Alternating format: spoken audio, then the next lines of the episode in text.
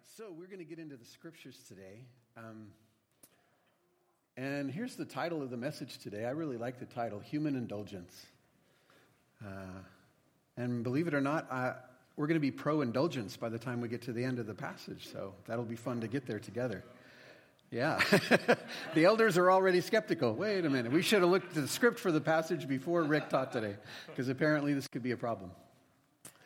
I do want to share something with you that I really believe is, is from the Holy Spirit. Now I keep hearing from others of you that you're hearing the same kind of thing. And so, what I want to share with you is just this idea, uh, and I mentioned it last week about pace. And I really do believe for us at this time, it's just a super healthy idea to think about and pray about what is the pace of the Holy Spirit. And I've been thinking about it in terms of gears. So if you think of a, of a I still have a uh, automatic. It's called an anti millennial theft device. and uh, if you don't get that, I can explain it. It's a manual, yeah, it's a manual, yeah. I do it myself. And uh, so I, have got five gears to work with. And so that's what I'm thinking through is five gears. And here's the idea I, I would suggest that in this metaphor, that the pace of the Spirit is third gear.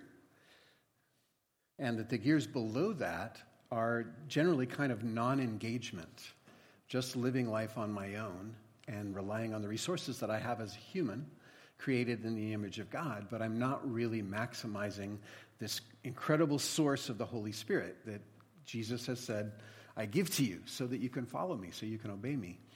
And I would suggest that fifth gear is just a frenetic human pace that we live in, where you have no Sabbath and you're just going crazy. But to be honest, I've shared this with some church leaders, and they've said to me, Yeah, we've tried to lead our church in fifth gear.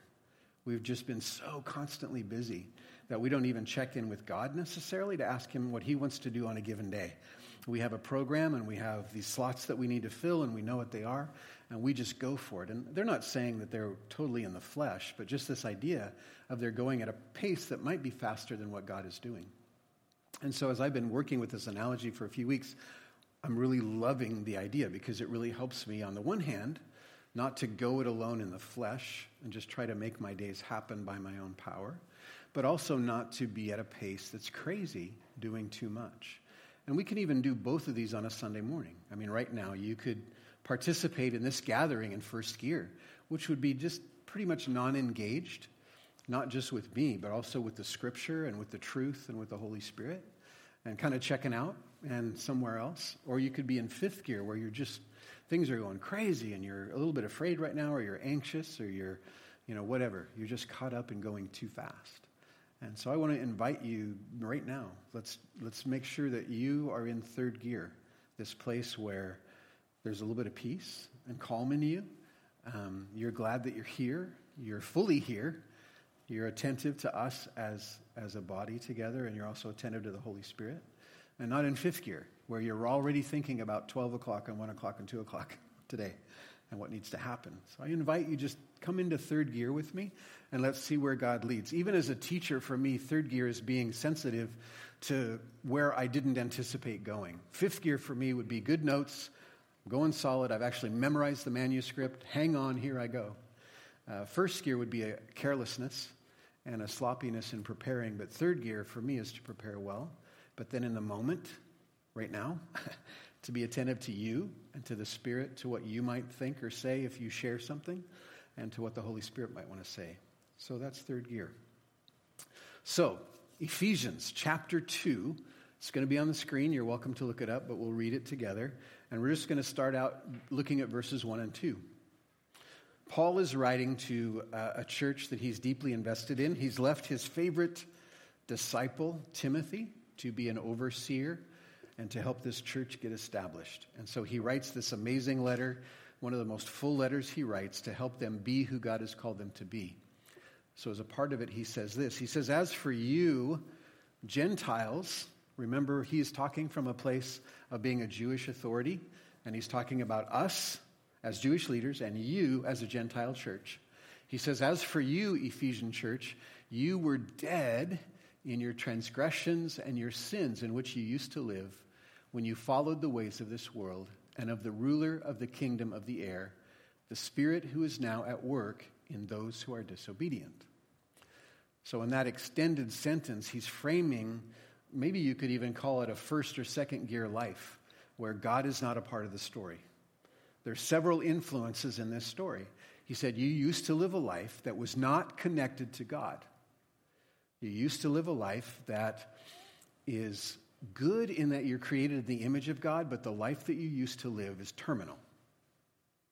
The life we live in the body apart from God is terminal. It's, it's going to be 30 to 85 years ish for all of us. It's terminal. And that's the life that you used to live. And in terminal life, there are several participants. There's us as people, but there's also these powers and these influences. You used to follow the ways of the world and the rulers of the kingdom of the air, the spirit who is now at work in those who are disobedient. So when you live life without God, the influences that you tend to live by are two. There's two influences here. Help me out. What do you see those are? What's the first influence on humanity without God? The flesh. Yeah. Say more. Right. Yep. the things I don't want to do, I do do. Very nice. You said do do in church. That's wonderful.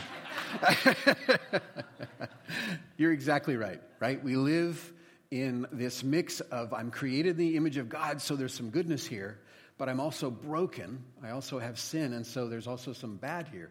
So there is this dichotomy in every one of us, and everybody wants to be better, but we realize I just can't be better all the time. And so I'm in this flesh place. And this is where the world is. If you watch our culture right now, it's so sad to me to watch. There's a call to better humanity right now. There's a call to better living. But all the world is able to do is focus on one problem at a time because it can't really be good in all respects. And so, right now, the giant judgment is generally on uh, men primarily who commit, um, who are sexually unhealthy, who are sexually abusive, or, or they abuse their authority or their hierarchy in relationships. And so, there's a tremendous judgment on that, which is accurate. But in the midst of it, there's also judgment right now against hatred towards certain peoples and certain ethnicities. But the battle that's being fought against hatred is using hatred to fight the battle. And it's so it's such a double standard. But the world can't do any better because you can only muster enough flesh to do good in a little bit of your life. You can't do it all. So you're going to be super inconsistent. Only the Holy Spirit gives us the strength and the power to be righteous across the board and to be consistent in all of life. And so the world is wanting to be better. They're feeling like, yeah, we're good enough, we can make this work. But they're not doing a good job at all. They're doing a horrible job. And it's so sad to watch. And we have been a part of that story. We didn't have the Holy Spirit. There's a second influence at play here, and uh, I'd love for you to help me define this. The ruler of the kingdom of the air, the spirit who is now at work in those who are disobedient. What is that? Who is the ruler, the power of the air? Satan, yeah, right? And the air here is more probably the idea of atmosphere, and I would say the spiritual atmosphere that is around us. We have had in the past this, this dichotomy that heaven is up and earth is down, and that's really not scientifically accurate. Uh, they exist together in the same physical space, but they're actually somehow dimensionally different. So something of heaven is here and is around us. God is around us. The spirits, angels are around us. Heaven is very close. Jesus even said the kingdom of God, the kingdom of heaven is here. It's at hand. And yet the earth is also. So in some ways, these spaces overlap. Um, but they're not drastically as far apart as we might think. So, in the space that God is choosing to rule right now in heaven, everything is being conducted according to his will. It's got to be an amazing space. It's got to be a space where, man, when you walk into it, you're just like, oh, this is so good. And I would say that you do walk into that space.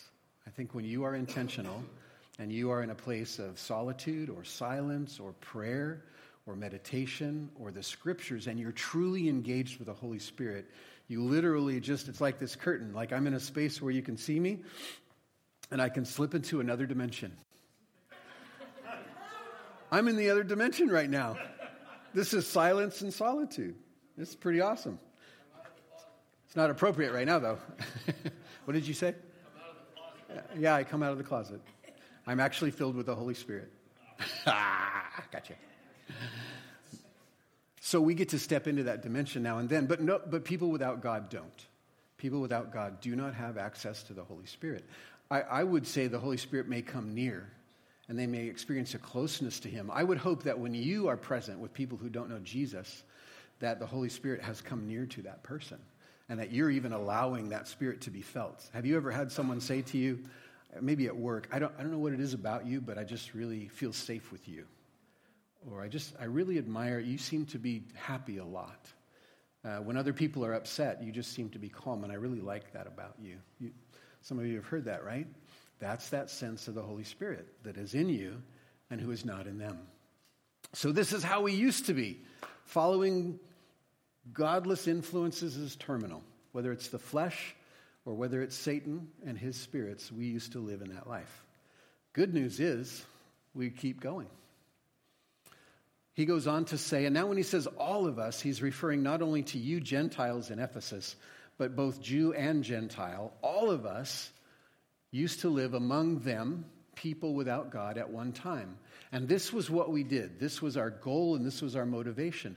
We were gratifying the cravings of our flesh, as you said, and following its desires and thoughts. Like the rest, we were by nature deserving wrath. So when we entertained corruption and sin into our environment, the perfect environment that God created for us, there was the only desires that existed were childlike desires. They were the desires of the Spirit of God and of humanity created in God. Those were the only desires that were around. So if you think about being in a room with children who at the time are being good and they're not being influenced by childishness, what are their desires? They want to play, they want to be close, they want to learn, they want to discover, they want to check stuff out. Yesterday, I had a wonderful day. Four of our grandkids came over to our house for the day, and Tricia was at work. so, from about 9 a.m. to 3 p.m., uh, I was with them alone, and we just had this amazing, childlike five hours. I don't know why, but they were really good the whole day. In fact, one of them asked me at about 2 o'clock, he said, Papa, are we annoying? And I said, What? He says, Yeah, my dad says sometimes we're annoying. and I agreed with the dad. I'm sure there are times when you're annoying. But you haven't been annoying today at all. In fact, I just want to thank you because you've just been so pleasant. It's just been so good. And it was so good to look at his face. He was just kind of like, oh, all right. I cannot be annoying. but it was just, it was an amazing five hours. We just had such a good time. And the only desires that were going around were for connection and for play and for imagination and for food. And I had that desire as well. We ate a couple of meals and some snacks, but it was a really wonderful environment.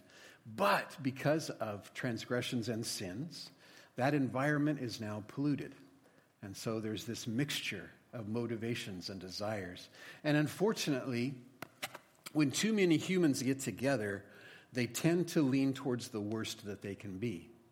Uh, I guess even legally, if you are a part of some crime, but you're doing it as a part of a mob, there's some grace for that because we know that when humans get together in force, they just all tend to run in the wrong direction.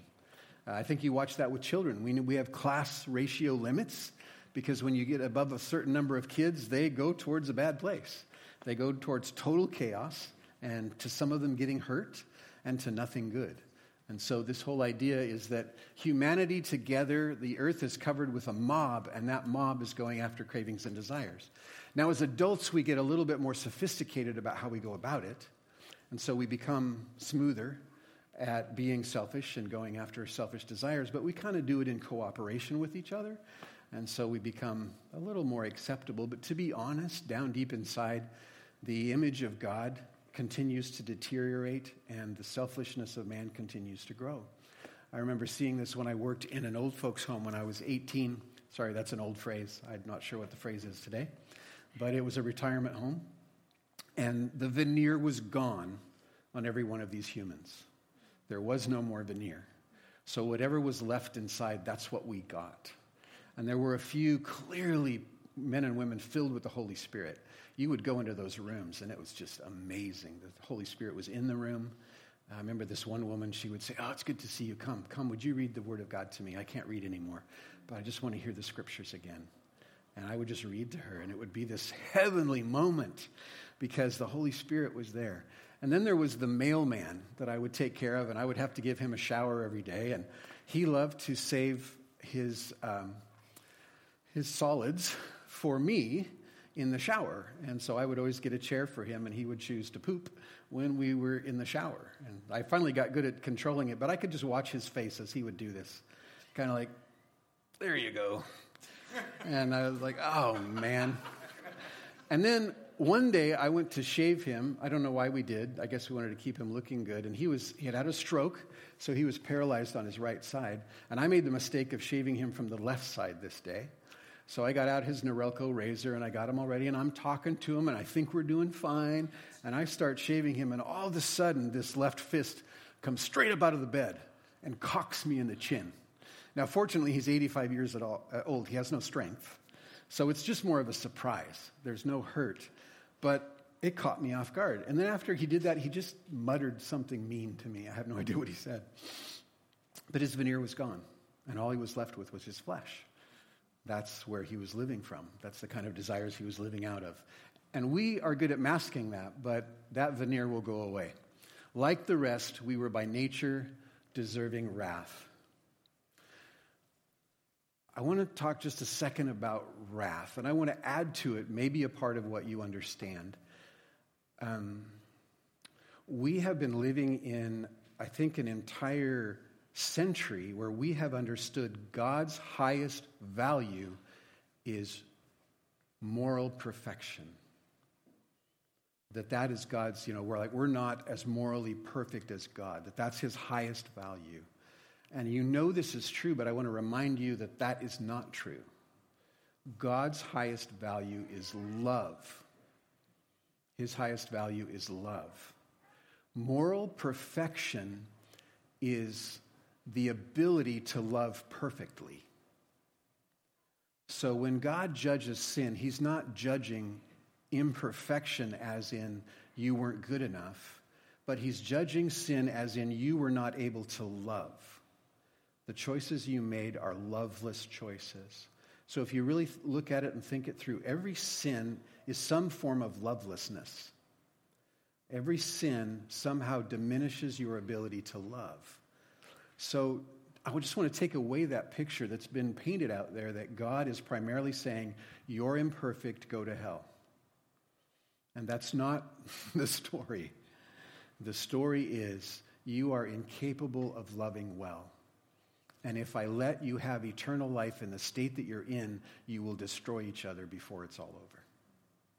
This is why Babel came, because men and women were becoming extremely excited about their unity that they had, and they started shaking their fist against God and saying, We don't care about God. And they were very united in their rebellion.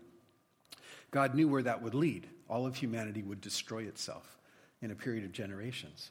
And so he gave a bunch of different languages just to spread us out so that that mob mentality would stop happening and so that we would go into these more rural ways of living and slow down in our depravity and in our progress towards self destruction.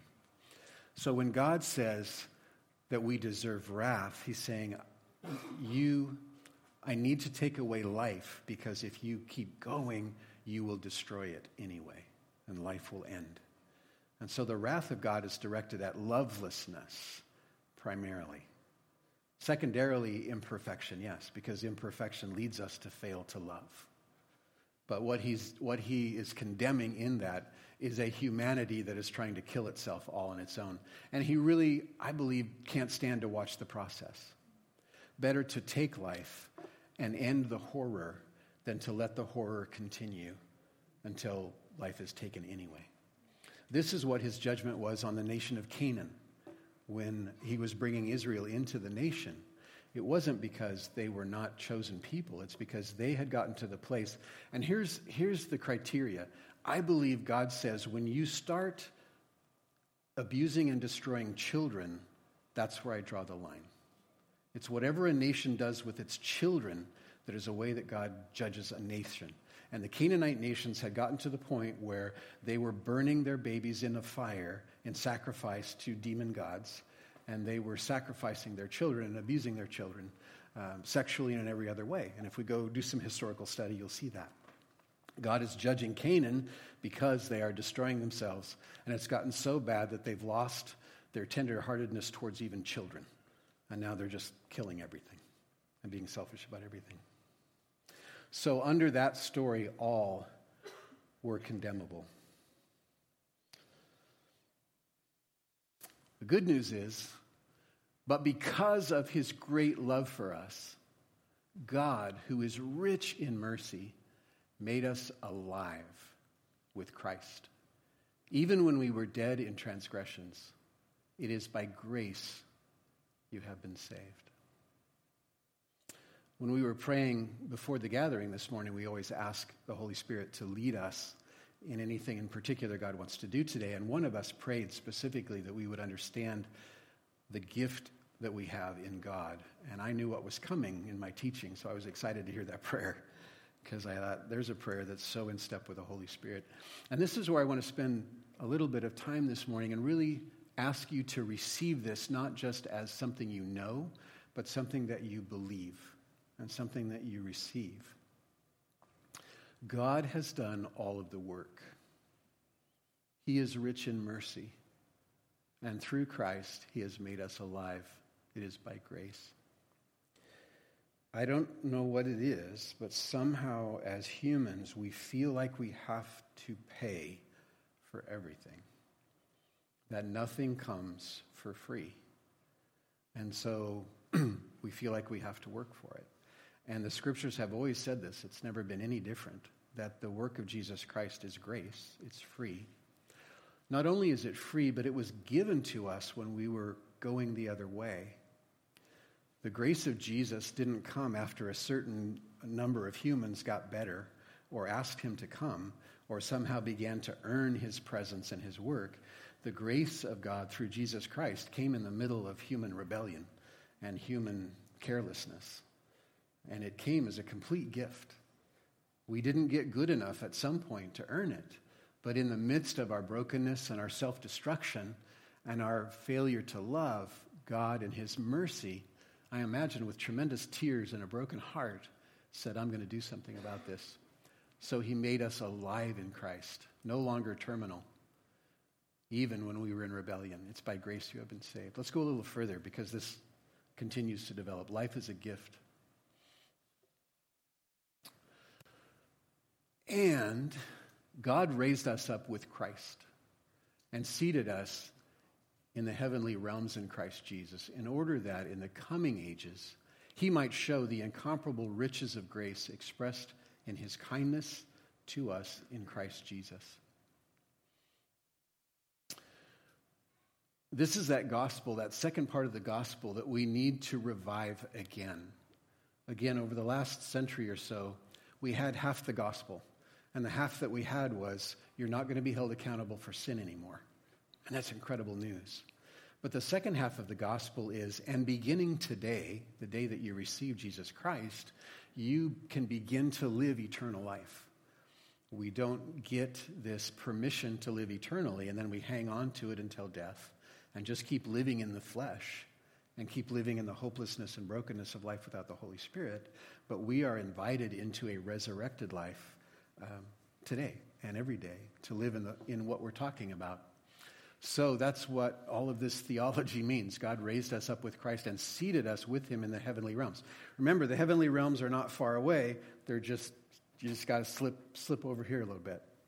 We've been invited to slip into this space where God exists, where he is fully exercising his authority, and where we are in Christ. And I would say this happens in two ways. I think that this is, for one, it's a promise for the rest of life.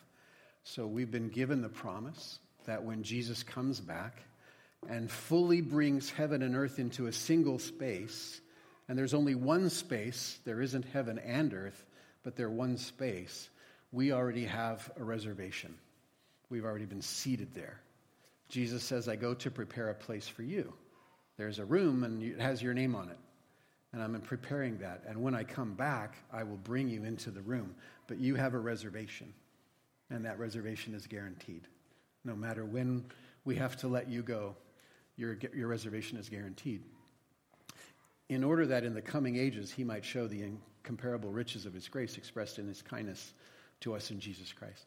But secondly, God allows us to check into that space whenever we want to today and to be a part of an experience of the presence of God. In fact, He's done away with the tents and He's done away with the sanctuaries and He's done away with the Meccas and He's done away with Jerusalem. And He has said, My dwelling place now is you. You, you, you, you, you, you, you, you. Yes, you too. Every one of us. God says, if I'm going to live anywhere, I'm going to live within you. And, you know, the more we talk about this, I'm like, man, I don't think we've really grabbed the whole thing here. Because if, if we really grab this completely and believe it, I just can't imagine not being more. What? Are you kidding me? God Almighty in me all day, every day? I know we don't experience it that way. It's now and not yet, but I just keep feeling like God's saying, let's tip the scales here a little bit. Let's tip the scales. Christ in you, the hope of glory. Again, for it is by grace you have been saved, through faith, and this not from yourselves. It is the gift of God, not by works, so that no one can boast. Salvation is a gift. And this is where I really want us to land today in your heart and in your mind and as we worship, is to really take a hold of this. Not only did Jesus give us everything when we didn't earn it, but he also continues to give it to us, and we don't become disqualified.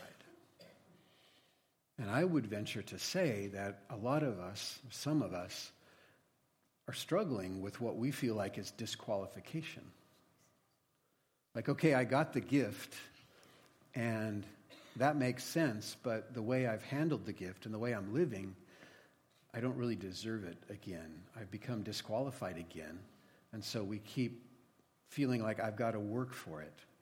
And Paul talks in other places about what were you freely given? Why are you acting as though now you need to earn it? You received this gift from Jesus without work before, when did you start engaging this idea of, but now I have to work to keep it? But now I have to work to keep it. I know this is counterintuitive. I remember working with a young man at one point. Uh, he was a part of a youth group here in Sherwood, um, had a really tough story growing up. I was working so hard to see him understand grace and how deeply he was loved. And one day, he came to me to confess some activity that he had been involved in the day before. And it was really unhealthy activity. It was sin. And it was it was bad. And every time he would tell me more of what he did, my default wanted to agree with him how bad it was. And that day the Spirit just kept telling me to tell him that doesn't matter. That doesn't matter. I mean, even with a lot of strength. And I, I felt like intuitively, I thought, this is such the wrong thing to say. I just feel like this is wrong. He needs to sit in the wrongness of his sin. He needs to feel it, and he needs to admit it so he doesn't do it again. And he needs to repent in tears and sackcloth and ashes, you know. And but the Spirit just kept saying, Don't say that. Say it's okay. And the story got worse, and the story got worse. And by the third level, I'm thinking, I have to be thinking heresy. This is so wrong. And I just kept saying to him, That doesn't really matter. You belong to Jesus Christ. And in that moment, I think I was learning as much as he was that, that this is a free gift. And even three seconds after you fail in the worst way that you've ever failed, it doesn't matter as far as your relationship to the Father goes. Now, there may be a tremendous amount that matters in your need to reconcile or give back to someone or ask for forgiveness or restore what you did. But with the Father, it doesn't matter.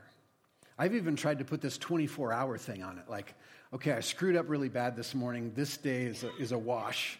Tomorrow I'll wake up again and God will fill me with His Spirit and it'll be a good day. So I'll just lay low today, not try to do anything very challenging because I'm in the flesh today.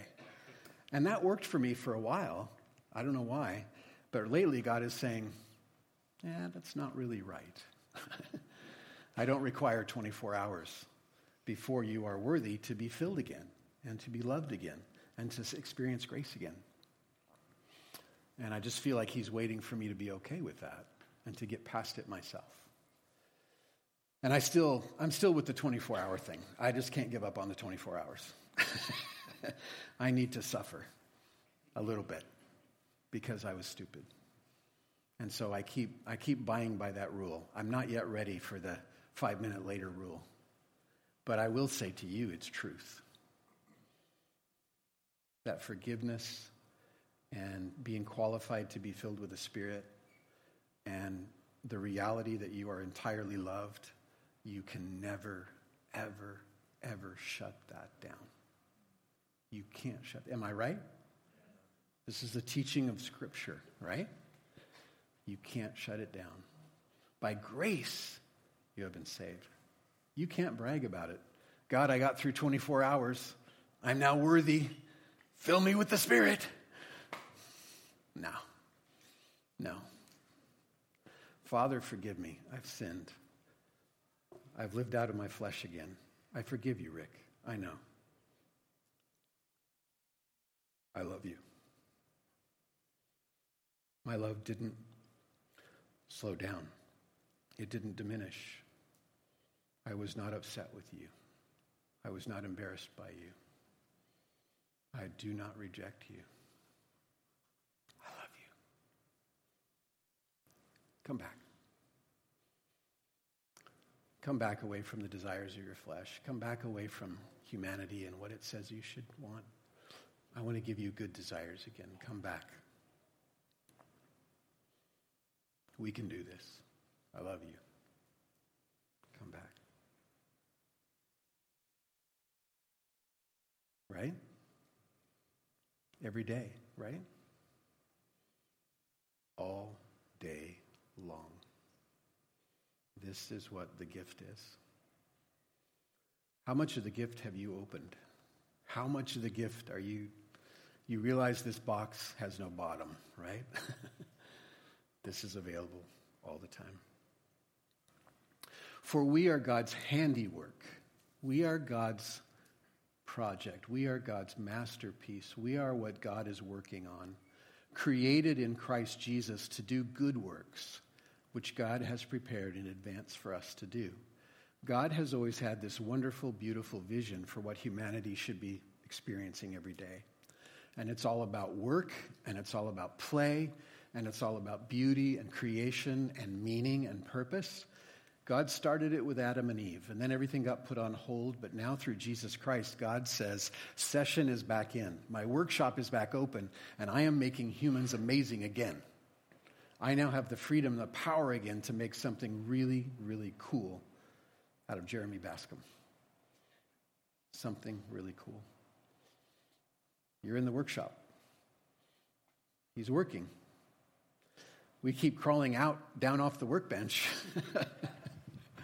and Jesus keeps saying, What are you doing? Get back up here. I'm doing something really cool. What are you doing on the floor? Are you on the floor today? Have you jumped off the workbench? We are his workmanship, created in Christ Jesus for good works, which he prepared in advance for us to do. We are the Creator's new creations in process. God is always making something, and He invites us to be people who make things as well. And one of the things He's making is us. So, I ask you to worship in third gear now. Don't run ahead and don't be behind. Keep up with the truth that we're talking about right now and ask the Spirit to bring it home to you.